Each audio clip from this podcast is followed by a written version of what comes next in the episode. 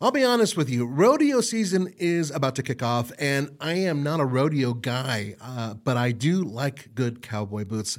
And Tecovas, well, they're all about rodeos, but you know what else they're about? Rock and roll. My best friend is a rock and roller, he's a guitarist, he wears these boots. It's awesome. Tecovas believes in Western for all, and you can feel that when you go into their stores. When you walk in, you'll be greeted like family. Offered a boot shine and drinks, yes, even the hard stuff if you prefer. And you can get custom fitted for a new pair of boots. You can even get custom leather stamping or branding that'll make your boots truly one of a kind. Look up your closest store on tecovas.com. If you can't make it into the store, Tecovas delivers the most premium quality and most comfortable Western goods right to your door. Visit tecovas.com, that's T E C O V A S.com, and point your toes west. As a special opportunity for our listeners, Tecovas has said that they will throw in one of their best selling trucker hats or ball caps for free into any minimum purchase of $100 on tecovas.com. Just use the code TRUCKS at checkout. That's T R U C K S. It's about a $30 value and they sell fast, so there are always new styles and looks. Again, for a limited time, just enter the code TRUCKS at checkout to add a free logo hat to your order as a one time gift from Tecovas. Only at tecovas.com.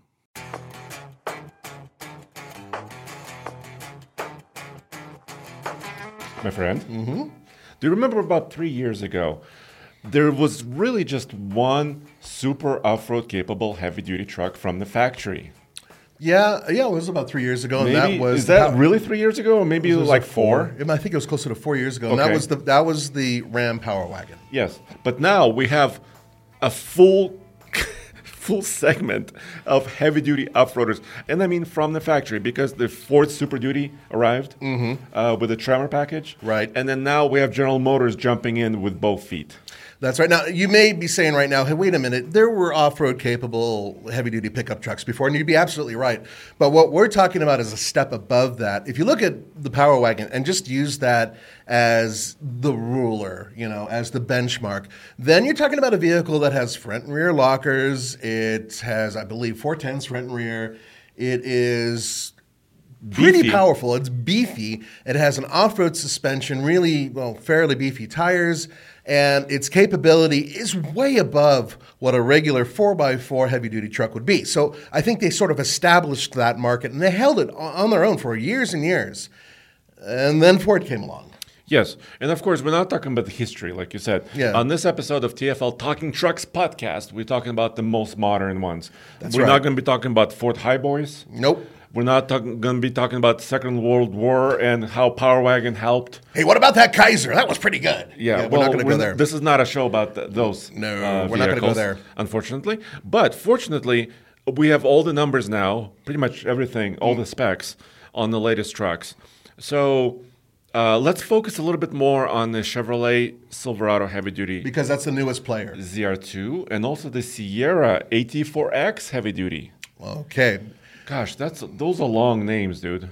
They are, but hey, maybe before we get really deep into this, should we talk to our Patreons or at least acknowledge them? Thank you. Yes, absolutely.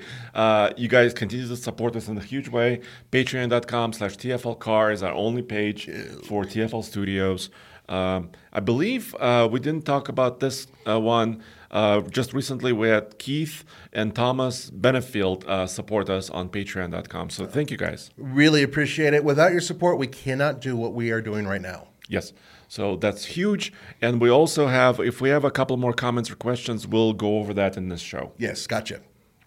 So, uh, I was actually in Las Vegas when General Motors was very kind, and they actually had a uh, pre-production early build of the Silverado Heavy Duty ZR2 Bison. So the Bison, they're teamed up with AEV, um, American Expedition Vehicles, and they used to have just one uh, mid-sized Bison, Right, which is the Colorado. and now they have three Bisons. it's a whole stampede. Well, would- you'd still call that bison plural. is- Bi- bison, Bisons. We, we could just call them Tatanka. Tatanka. And by the way, we're in Boulder, Colorado, and I'm um, uh, my alma mater is the Colorado Buffaloes. That's right. My daughters too. which is weird, but whatever. Um, so yes, what General Motors decided to do is they took it up a notch from just building a heavy duty off road capable vehicle and they went to the premier outfitter. And I'm not saying that because they're paying us, because they're not. AEV is one of the top providers of armor and components for off roading, and they're used throughout the industry. But what's interesting here is that General Motors had a, a little bit of a contract with them with the Colorado, and now that has expanded. And as such, they've made their trucks burlier, but not necessarily better in certain ways, and we'll go over that in a second. And by the way, we haven't driven the new Silverado heavy duty Bison. Not the Bison, no. Or the AT4X. Right. Um, Sierra heavy duty. Um, and AV edition of that truck. But we, we can go over the specs be- because I want to see how they compare. Yes. So, uh, which is which is quite important. Now, so, while we're doing that, we should also mention there is an elephant in the room. You may be wondering about Ford. And Ford indeed is right there with them. As a matter of fact, Ford came back with an answer that nobody was expecting. This is before these AEV vehicles that we're talking Oh, about. yes. And when they introduced the Tremor, they gave you two engine options, which is something Ram wasn't doing. You could get a diesel, and you could also get a 7.3 liter gas engine, which is what we did uh, when we kind of built our own version of a Tremor. Yeah, totally. And I, I think Ford had Ram in its in its sights Without a uh, doubt. when the Tremor came out. Yeah. and it became a hugely popular truck for their heavy duty lineup. Agreed. And I don't know if it's because we live in Colorado, but I see Tremor Super Duties everywhere I see an awful lot of them. on, yeah. on every corner. well, this is properly truck country. Yeah, totally. So, uh, so let's talk about tires a little bit because the Ram Power Wagon has had the Wrangler DuraTrac Goodyear uh, for several years. Mm-hmm. Uh, but one of our complaints, and I think you would agree with me, is the tire was a little bit too small and In, still in every is. dimension, yes. Um, it's a 33, basically, they call it, Mm-hmm. but it's a 285 70 R17. Um, and it's about 11.2 inches wide. Yep. It's okay. No, No? no. It needs to be over a foot wide, and it needs to be like a 35 or a 37. Sorry. Ram, need- are, you- are you listening, Ram? they, they know exactly what my problems are with them. I mean, I would believe me. We But you coined the term Power Wagon don't care. It doesn't care because it is so bloody capable. Having the ability to have a solid front axle that is really good at artic- articulation because you can disconnect the sway bar Yes. means that even though that tire is woefully too small, it still grabs and goes, and you can bash the crap out of it. It can take it. So that's why I said it, and I still maintain that. And However, it, and it has skid plates too to, it to does. support Oh, there's that. armor underneath. Yeah. And the Power Wagon, it, the, what's interesting is that you can get a full blown Power Wagon, or you can opt for a more of a work truck and save a lot of dough and get a lot of the Power Wagon components with it without all the glitz and everything else. And yes, you will save a lot of money. Yeah, it's, it's basically a Ram 2500 Tradesman, which is a crew cab 4x4 with a Power Wagon package. Mm-hmm. Yep. And I think, uh, at least last year, the Power Wagon package was around 8000 Mm-hmm. Maybe now it's a little bit more. Uh, but you're right. Actually, government buys a lot of those trucks for like Border Patrol and Forest Service. Forest Service. Yeah. Uh-huh. So I actually talked to a Forest Service guy, and he said that they are over the moon with the Ram. They find it one of the most reliable trucks that they've ever had for the Forest Service. This is coming directly from one of the guys who had no reason to back them because the Forest Service also buys from Ford. Yeah. So they, they were really leaning heavily towards Ram, but he could be a Ram fan. Who knows? So then, of course, the Super Duty Tremor came. So let's, and they stepped up the tire game. Yes, they did. Uh, they said, okay, we'll see your 33s and we'll raise you a 35. Which is better, but I still think a little too small. Uh, so basically, the, the the dimension on the Ford tire is 285 75 R18, uh, measures almost 35 inches, but still a little bit narrow, 11.2 inches. Yeah, but it's basically the same tire as the Power Wagon, isn't it? Well, it's almost two inches taller. No, no, I mean in terms of the brand. Oh yeah, it's a DuraTrac. Yes, exactly. Yeah. So the, the, the tread design and everything else is pretty much the same, Yeah. but its physical dimensions are different. And then, of course, Ford is also has a solid front axle Mm-hmm. and, of course, solid rear axle. Uh, but they also went, like you said, with an F250, F350 lineup. So they're offering that package on a variety of different configurations. That's correct. Because they also wanted to offer a lot of towing and payload capability. which is something they've also outdone Ram on. I would say that Ram is sort of, well, not sort of, I think that they're lagging in the towing and hauling category because of their suspension setup. And frankly, Ford saw that and said, okay, we can make a truck that tows a little bit more and hauls a little bit more. Yeah, and we'll talk about powertrains in a second. But uh, for let's let's go over quickly the towing number on the Power Wagon, which has been a complaint of many owners for Mm-hmm. Yes, a while. Yeah. Uh, the Power Wagon is rated to tow up to ten thousand five hundred twenty pounds. So that's basically a half-ton Mm-hmm. That's territory. that's that's a beefy half ton. Yeah. Yeah. And if you get that tradesman power wagon package, the base truck, Mm-hmm. you get just under three three thousand pounds of payload. But if you get a more fancy power wagon, the power uh, the payload goes down significantly. It does, and a lot of that has to do with the components of the interior and other stuff that you've got on the trucks. So.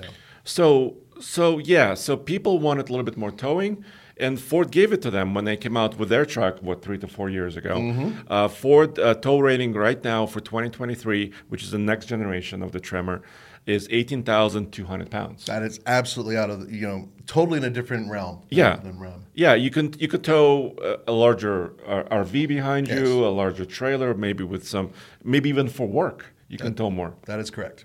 and about three and a half thousand of payload. So payload is still pretty good, uh, but they're offering two engines Yeah, still, even for 2023 model year. It's the Godzilla, the 7.3 liter V8 versus the 6.4 Hemi um, in the Power Wagon, and then now their high output Power Stroke. and is- that's where the is- big difference truly is because that Power Stroke is ridiculous in terms of. In fact, didn't the 7.3 gas engine recently get a little bit of an update too? Yeah, so for 2023, like uh, we were just saying, um, it's an updated truck. They're calling it all new. Uh, we haven't driven many of them yet. I've, I drove one version of this uh, new Super Duty so far. They upped the torque on the Godzilla engine to 485 pound feet of torque. Which is more than the competition on both ends. Uh, yeah, it's more than the GM gas engine, and it's really more than the 6.4 from uh, Ram. That's correct. And then the the numbers on the high output Power Stroke diesel in Ford are just out of this league. 500 horsepower and 1,200 pound feet of t- 1,200.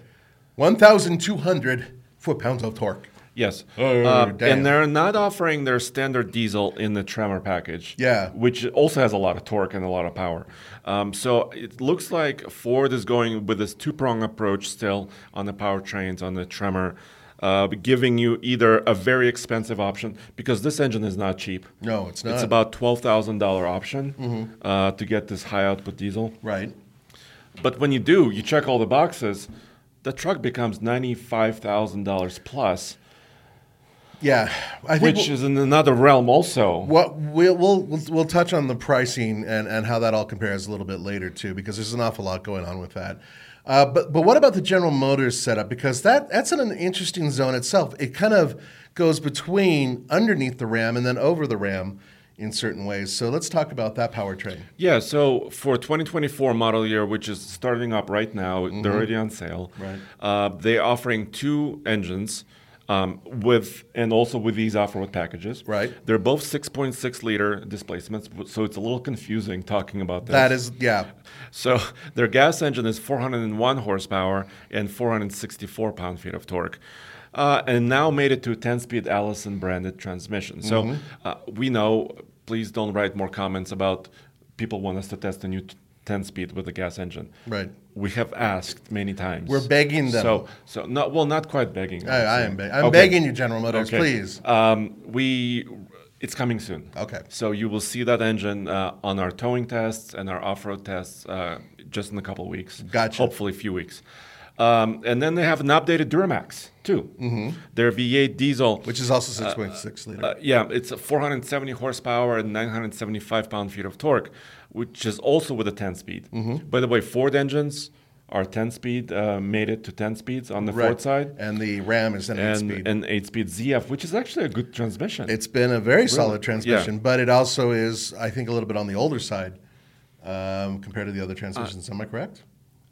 Uh, It, it is a little bit, but I have I, I held I hold ZF transmissions in high regard. I know you do. Um, also, Allison branded transmissions I hold in high regard because Allison has a long history of transmissions, and of course Ford is doing their own design on their 10 speed. Mm-hmm. It's in house, isn't it? Uh, it's in-house built and designed transmission, um, and it's beefy. Of course, it's Yeah. not the same as an F-150. No, no, no, no. no. It, it's a lot more beefy.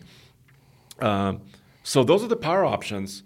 Uh, and GM also went with a high tow number, 18,500 pounds. That is higher than Ford's. Yeah, I think they were looking at each other, right? Yeah. So I don't, I don't know if Ford will update their ratings soon. Um, they might. But um, we're talking about the same realm. And payload on the GM trucks is also between about 33 and 3,400 pounds Gotcha. on their off road packages. So it's there's really two different games right now. There's the old and reliable Ram, which comes with one engine, one transmission option, and then you have both General Motors and Ford, and they are essentially new or they've recently been updated, and they have two different powertrain options, and both of them outperform the Ram in terms of towing and payload. Yes. But there's more. There is more. Because Ram, of course, was looking at this Mm-hmm. and they said, well, how about we do a heavy duty Rebel truck? So we need to also bring this in here um, because they wanted to combine also diesel availability, Mm-hmm. their Cummins, with the off roadability and also payload and towing. Now, this is interesting because this is something that you and I got a chance to see firsthand at the Texas State Fair. And that's where they did the official unveil of it.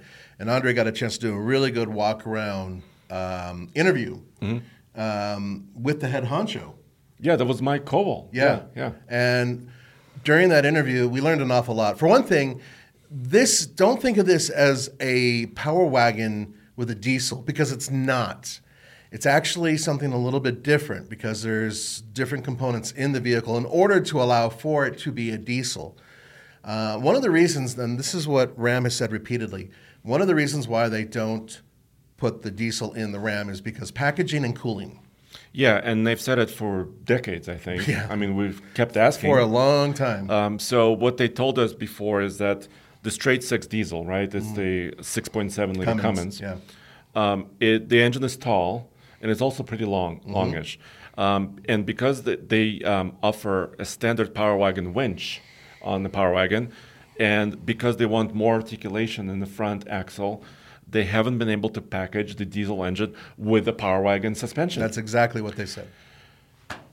well, but how did Ford do this? And how did? Am I spitting on you? I'm No, sorry. no, no, I- I- I have I'm- an eyelash in I'm, my eye. I'm, I'm getting. Unless you somehow shot an eyelash in my eye, everything's fine. Sorry. No. Um, so what they did to, to fix this problem was they offered a different truck, and that is the Ram Rebel Heavy Duty. Yes, and so it's based. Think of the Ram Rebel heavy duty as uh, their standard heavy duty four x four, but it's you know with a few upgrades That's right. basically. Uh, of course, off road capable tires. By the way, I, I had a chance to drive it on the first drive in California, Yeah. where, where Ram had this event. And they took us on a pretty gnarly trail, and it did it. The Ram Heavy Duty uh, Rebel is still quite capable. I don't, you know, it's not going to crawl about uh, around as many rocks as the Power Wagon would because of clearances, Mm-hmm. some of the clearances, but it's still super capable. Right. Rear locker on that one, Yes, but it's not not, a front locker. Right. And also, you know, what I was hoping Ram would do, and I think they're probably working on this. Mm-hmm. I was hoping the new Ram Heavy Duty Rebel would become the current Power Wagon in capability, Mm-hmm. and the new Power Wagon would just crush everybody with bigger tires and just More power, perhaps, or something. more power or some some other quality. Right. Right. You know what I'm saying? I, I know what you but mean. But that hasn't happened yet. and it hasn't happened. No. Exactly. Uh, but the heavy duty Rebel um, is able, the gas version of it was able to tow up to 16,870 pounds, almost 17,000. And the diesel HD Rebel uh, will tow up to about 15,000 pounds. Uh, and the payload ranges between about 2,000 pounds for the diesel version of the Rebel to about 3,100 pounds for the gas version. Okay, now this is Rebel. math that I'm not really accustomed to because I'm looking at numbers that show that the gas engine is going to be able to tow more than the diesel. That is what this is saying, and I think you know what the reason is. Mm, Um, it's the weight of the truck. Okay, Yeah, yeah. Uh, because so Ford and General Motors have been playing this interesting game. You know how three quarter ton truck, 2,500. Mm-hmm. There, there used to be a kind of a agreed on limit on gross vehicle weight. Sure. Which was 10,000 pounds and still is. Okay.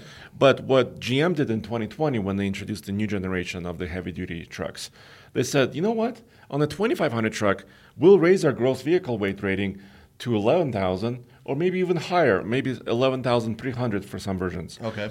And that will give us a little bit, a lot more payload actually, because you're increasing your gross vehicle weight. That's true. And also potentially gross combined weight could increase as well for towing. But Ram kind of has stuck to their guns and they kept it capped at 10,000 pounds for their 2500 series trucks. Gotcha.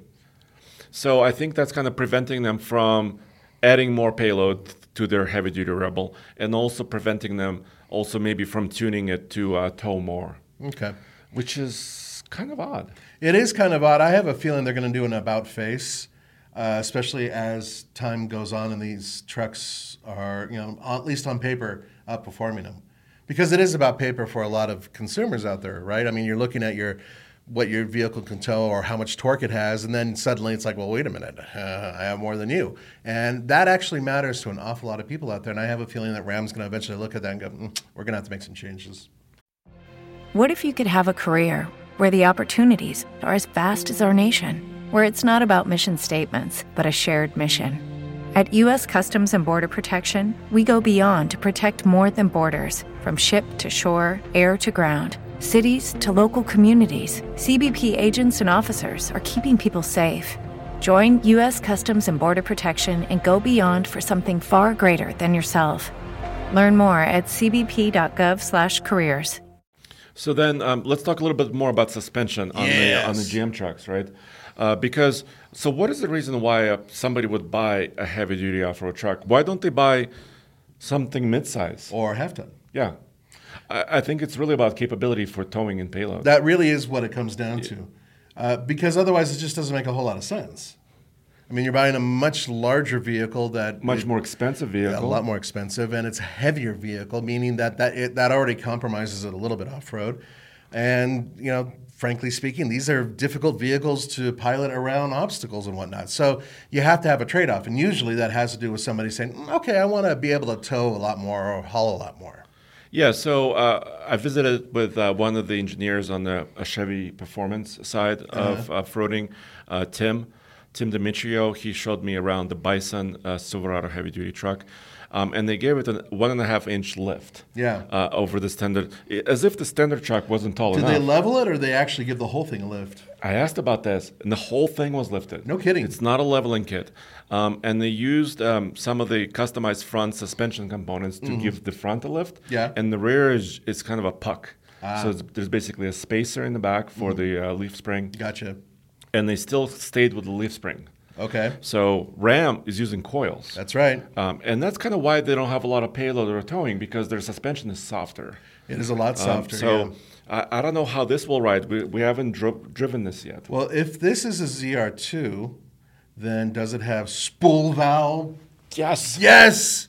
Yes. Oh, the new shocks. Actually, Andre and I are huge fans of this shock absorber. This is not your regular, you know, bypass simple setup. This is a proper multitasking shock absorber, and it is something that they're using on their midsize, full size, and now heavy duty trucks. Yeah, and immediately I um, came up to Tim. I'm like, "So did you include the diameter of this shock?" He's like, "No." What? And I was like, "What?"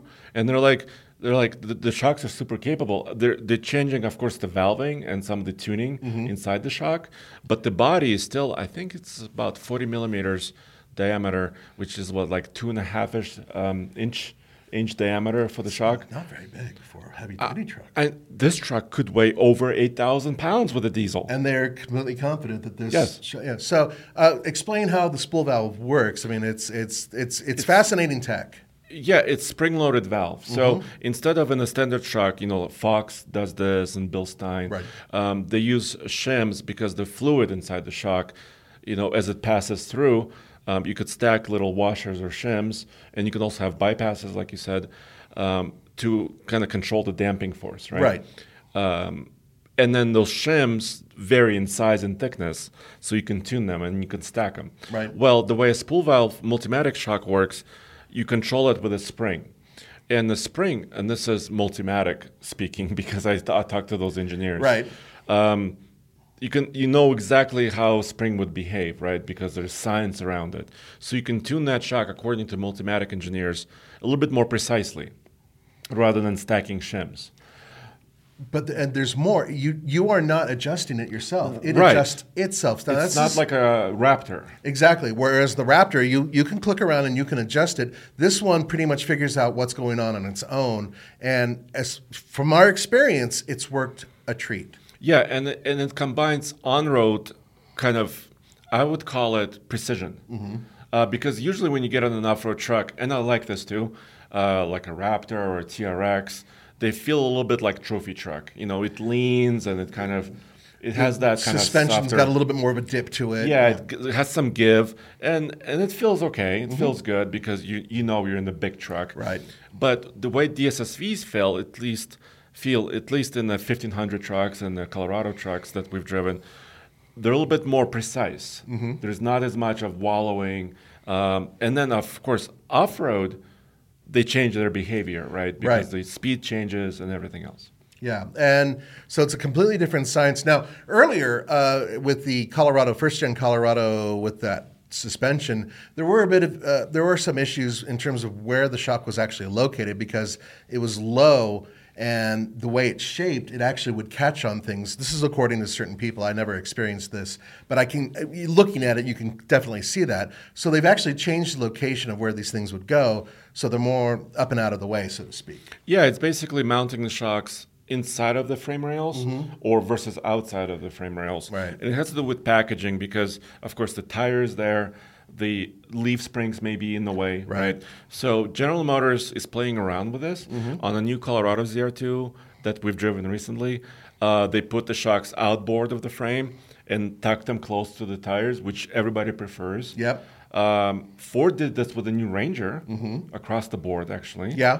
Um, but on this truck, they're still kind of hanging down. So there could be some clearance problem because on the, the new GM heavy duty off road trucks, the shock is still inboard of that frame. Gotcha. So the suspension system, I, I think Andre and I both agree, is kind of a fire and forget type system. It's simple to use. There's nothing to it really. Uh, but of course, the question is, is some of you guys do prefer, you know, having the ability to tune your shocks as you go. So that's not what this does. Right, and there's no valves you can reach Nope. underneath, and, Nothing like uh, that. Uh, or any buttons to push. Right. uh, for that. Uh, the new GM trucks do have a rear locker, but not a front locker. So Ram Power Wagon is still, you know, true, you know, front and rear locker. Front and rear disconnecting the step uh, anti-sway bar. We have to mention this, Yes. because Power Wagon does offer that. which allows for better articulation up front, and the, which is the whole point of it. And the only other vehicle off the top of my head that really does that is uh, Jeep. Yes. Yeah. Yeah. And so there have been issues with the actual unit, the disconnecting, because it's autom- you know, you hit a button and it'll actually do Oh, it. uh, now Bronco does that too. Oh, Bronco does this. Oh, You're right. That's Yeah. right. And the Bronco unit works a little bit more smoothly. Mhm, That's what I hear. Yeah. yeah. I've never actually used it, even though I've driven several Broncos, but I don't think it's in any of the Ford pickups, as far as I know. because a lot of the Ford pickups, uh, other than the Super Duty, have independent front suspensions, right? Right, and right. It's, uh, it just works a little bit And then the. Super Duty, the, the Tremor does not have a disconnecting front sway bar, as far as I know. Right, right. Now, the General Motors, this is the only one amongst the three that has an independent front suspension. Yeah, and this, you're probably typing already into comments section. Mm-hmm. Uh, it has an independent suspension. That means it sucks.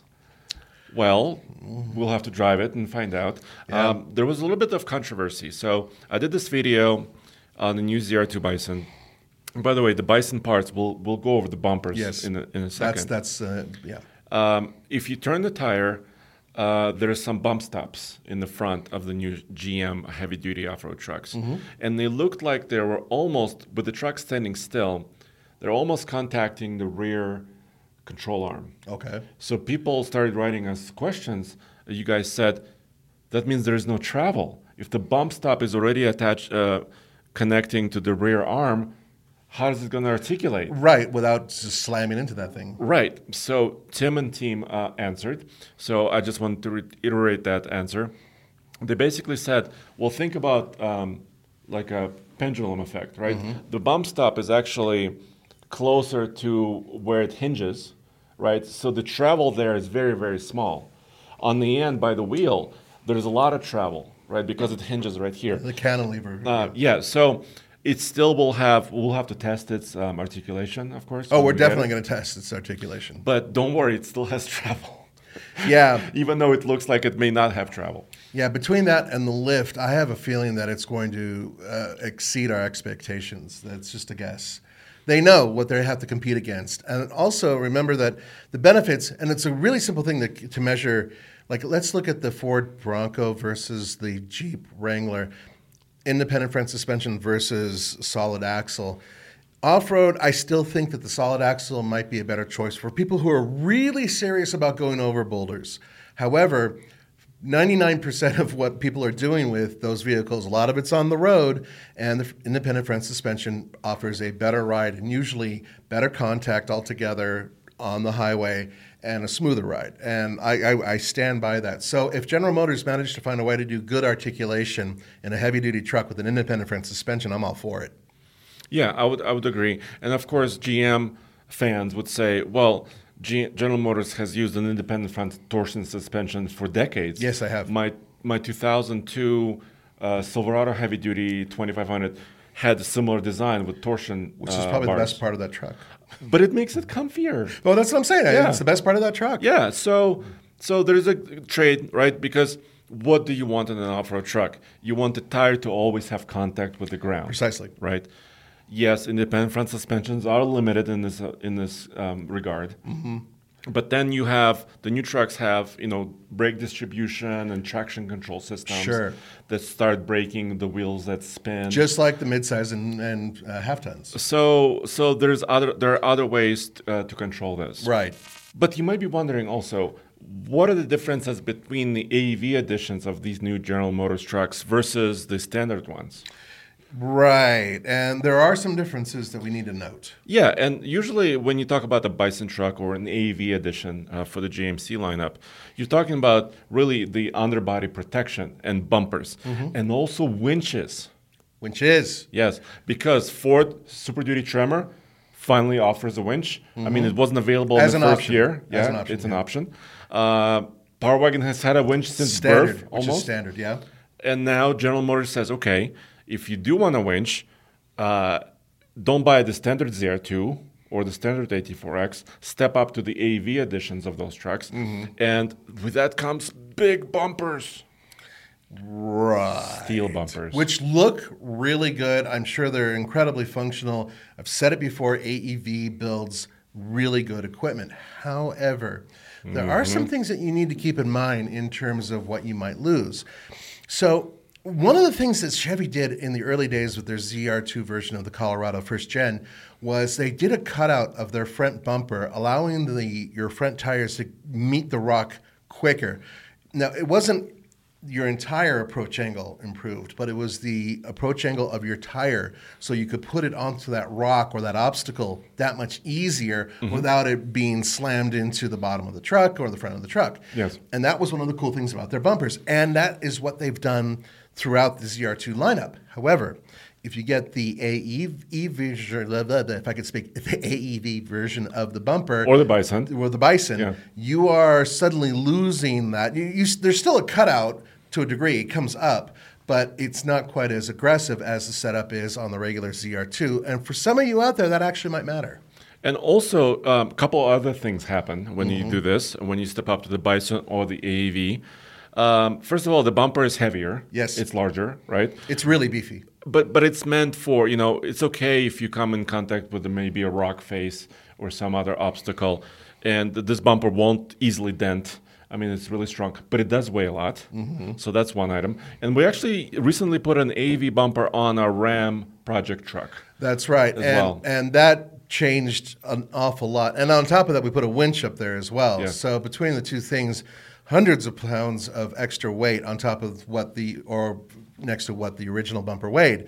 But we gained a lot of functionality. However, once again, you do lose a few things. So in our case, this bumper is great for everything, but the approach angle is suddenly diminished slightly because the winch is up there and the, the whole mount and everything. So that takes away a little bit of your approach angle, but it's really not that bad. Another thing, if I can go into it, is the rear bumpers. Once again, AEV makes super, super beefy rear bumpers. They do. And they are great for utility with one exception. So, one of the things that General Motors pioneered, they were one of the early adopters of this, was a bumper where you could use it also as a step. It had a little uh, carved area where you could put your foot in there and step into the rear of the truck. And Yep. I really liked that. It was like three or four inches lower than stepping on the very top of the bumper. And they have that uh, pretty much throughout all their GM trucks, uh, pickup trucks Except if you get the AEV bumper, and I think it's because of strength, they actually cover that spot, so you cannot use it. Thus, you're losing that. So that's the negative. So I'm pretty sure that the positives, if you're serious about off-roading, you can do without some of these things, perhaps.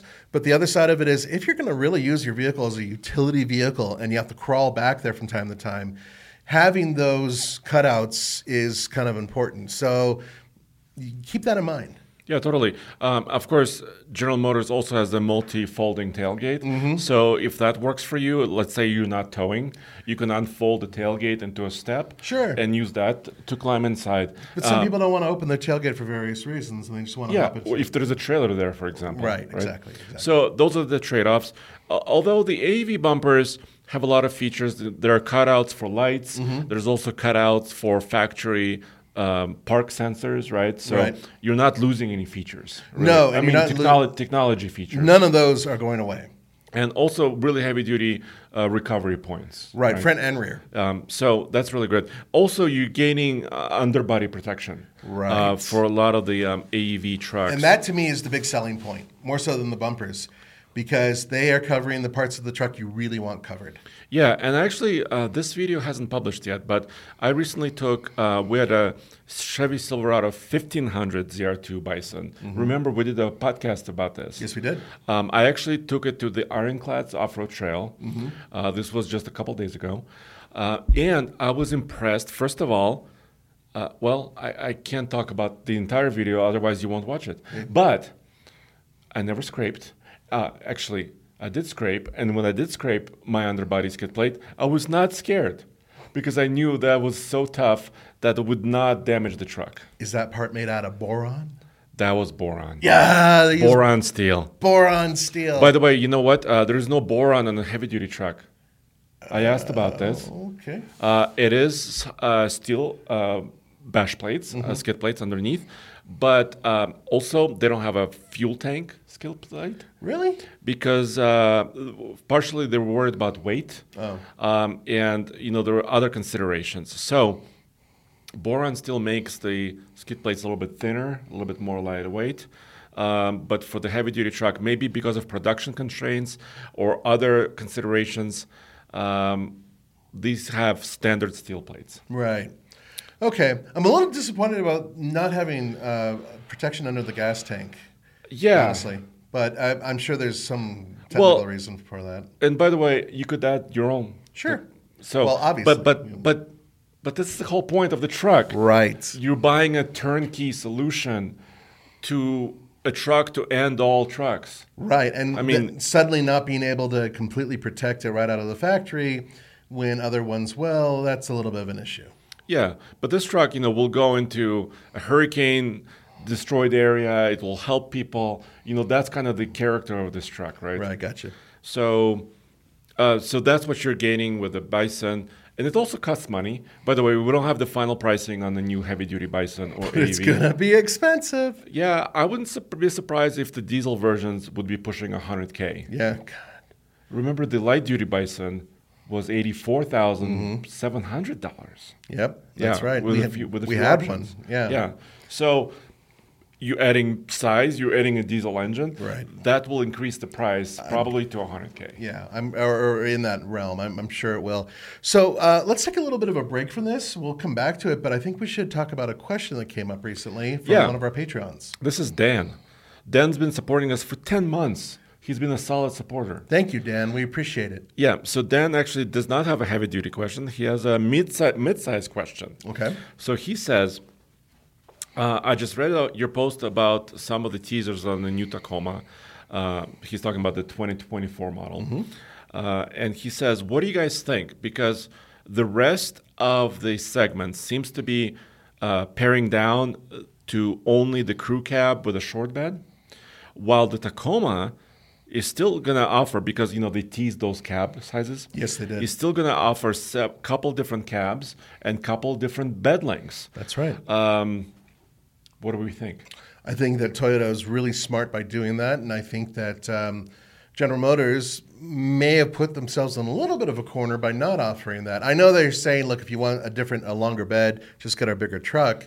That's what But- Ford is now saying too. Right. So it's to me, I'm scratching my head. Actually, so does Jeep. That's what they do with their um, Gladiator. Yeah, Jeep One only has one all. configuration. Yeah, that's it. One configuration. So, yeah, a lot of people are paring down. I think that Toyota is very smart by doing this. And remember, there's something very important to, to re- gauge everything that Toyota is doing right now.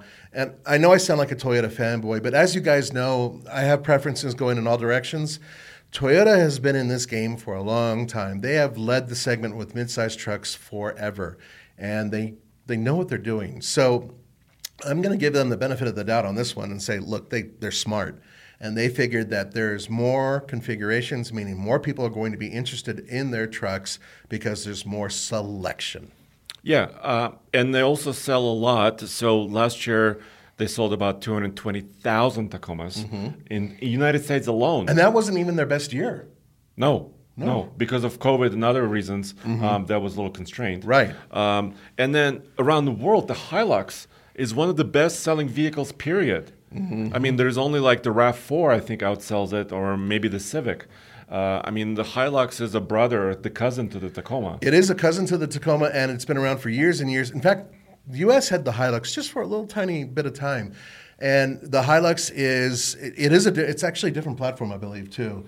But we don't know what's going to happen when I think they're emerging a little bit emerging? because because um, when I was talking to Mike Sweers, you know, the chief engineer for their trucks, Mm-hmm. um, he was also mentioning to me that eventually the idea is that you know the multi-link coil rear suspension will transition to the high and globally, right? It will be accepted which globally. which makes sense. so yeah, so, they might be merging in some of their chassis and platforms. and that's a TNGA-F platform. Exactly. Right. So we're probably going to see a lot more, and that that's actually good for the consumer because the more they can share, the lower their prices could be, technically speaking. So this is what I see.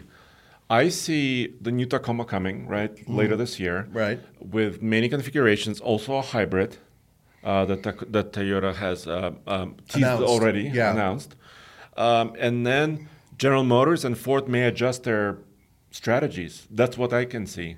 I would agree So with you. if the if the Tacoma is still really really successful and GM and Ford are not making inroads into sales, I you know GM and Ford can adjust their strategies. I think. They can, and also remember that Toyota still offer will be offering a manual transmission. And Ford decided not to. which is strange. A lot of you guys out there were, were sending us emails and text and whatnot saying, "Hey, we, you know, the seven speed that's inside the Bronco, it would fit right inside the Ranger. It seems logical that Ford would do Yeah, that because yeah. there is a little bit of a demand."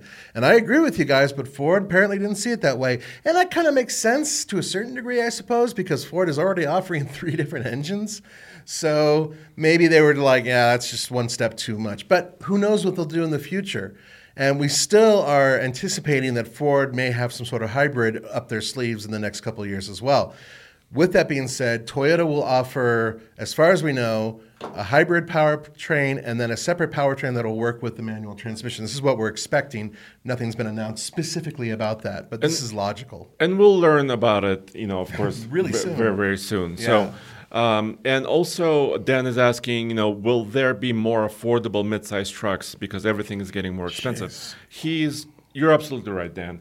Things are getting more expensive. Yeah. Um, The Ranger now starts at about thirty-four thousand. Yeah, what's the Chevy start at? 32? Uh, thirty-one-ish. right. So Ford is wa- wa- went way beyond even where the Chevy is. But the other Nissan expensive is the most affordable one right now. Uh, The configuration. it if- might be. Yeah, I, it might be because Chevy's no longer offering the smaller cab. right. So the Nissan might be actually the, most affordable. With the King Cab, I believe if you get the King Cab two wheel drive, two-wheel you drive. can go under 30.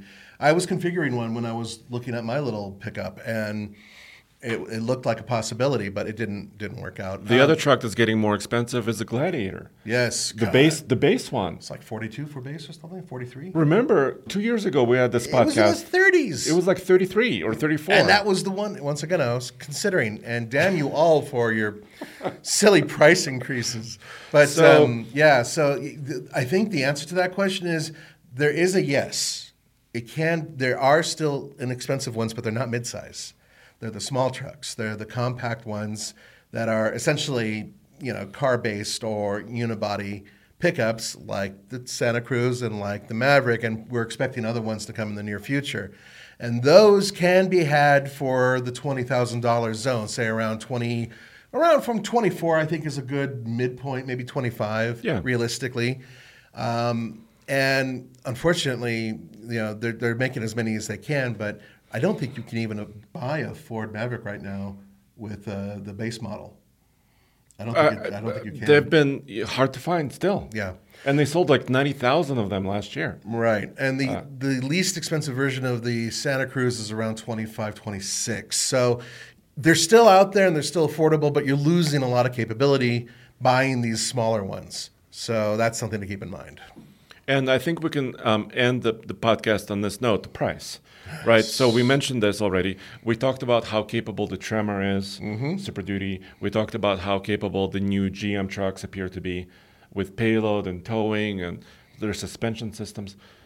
But they're boosting prices because those new features cost a lot of money. Exactly. So So maybe that's the Power Wagon game. Well, that is the, well, they're the value leader, I believe. Yeah. You, because you can see once again, the tradesman power wagon is, uh, you know, for the most part, the least expensive amongst these. And then you know you have Ford and Chevy kind of duking it out. But then again, you can also get diesel versions of the Ford and Chevy, which are a lot more expensive. And at the end of the day, you know, spending say, and we're going to have an exact price in about ten seconds here, but spending a lot less and getting really good off-road capability, but losing out on towing and hauling capacity. That's a big question for a lot of you guys. Now, here's my point about the Power Wagon why I would still buy a Power Wagon, uh, aside from the fact that you, you all know that I'm biased. It's the character of the truck is a little bit different than the character of both the Chevrolet, the GMC, and of course the Ford. There's something about the layout and the looks and the driving of the big Ram that makes me like it. Now, the first thing I would do is somehow, after I lost all my money buying the truck, is I would sell part of the house and try to buy new tires for it because many of you guys who are heavy duty Ram fans out there agree that 35s or 37s would be much better on a truck like this, and I would agree with you. However, my other point is if you buy the tradesman version of the, uh, what we're talking about, like sixty-four thousand dollars for the I just. I just did this. With the Power Wagon? I, f- I found it, Nathan. Uh-huh. So I went to Ram website uh, to the 2023 Ram heavy duty configurator Mm-hmm. uh, because I, I wanted to see it for myself. The Power Wagon package on the Tradesman's is still seven thousand nine nine five. We mentioned eight thousand dollars. Yep. Um, it comes with everything we mentioned. You know the disconnecting sway bar, the suspension, um, the wheels, the tires, the winch, all those things.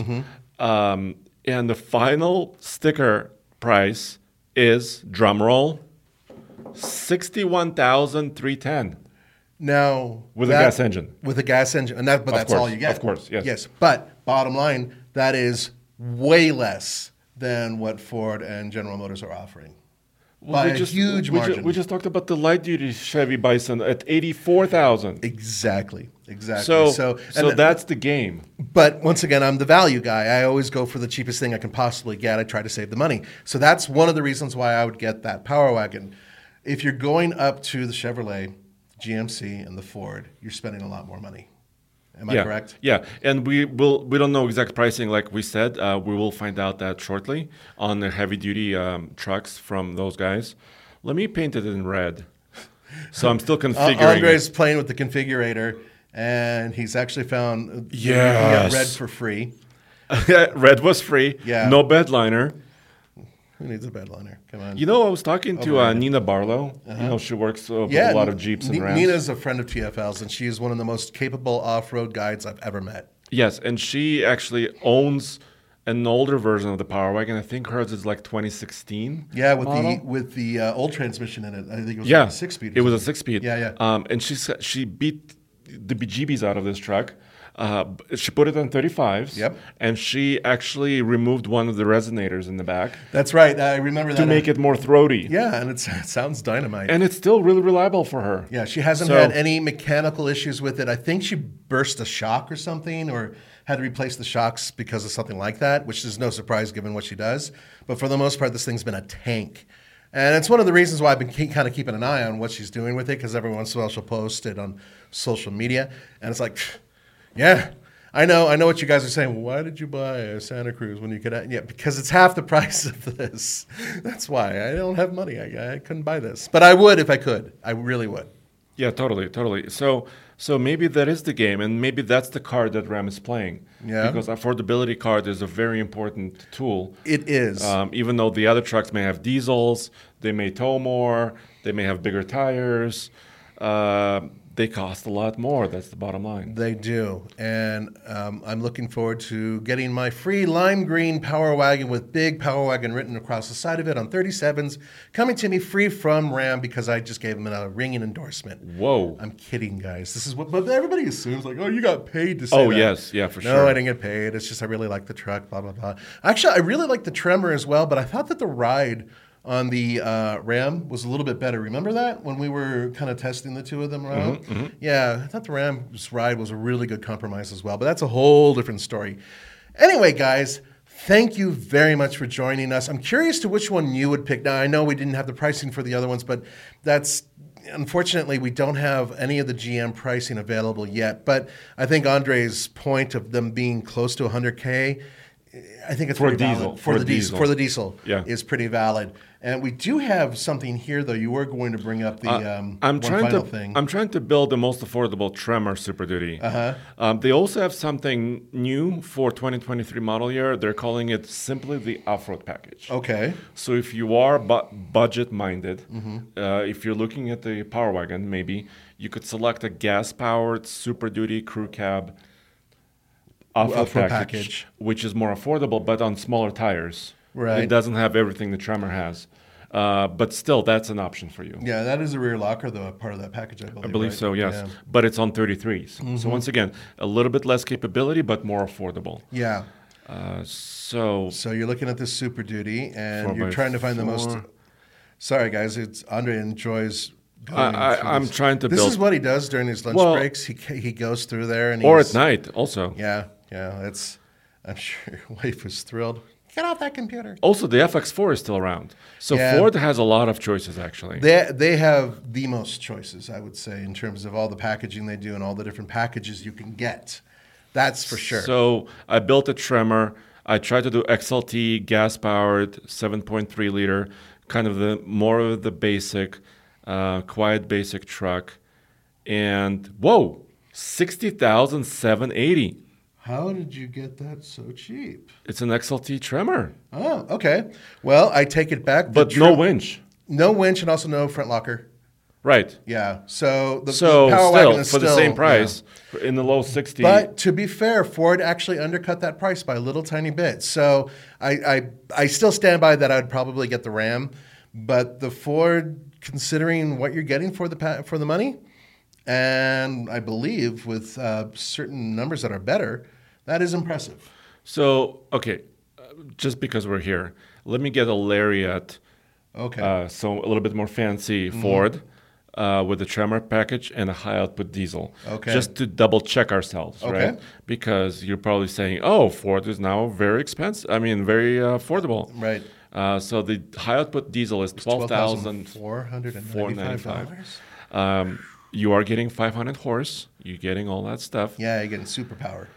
Then you go down here and you select Tremor package uh, with a sport package discount.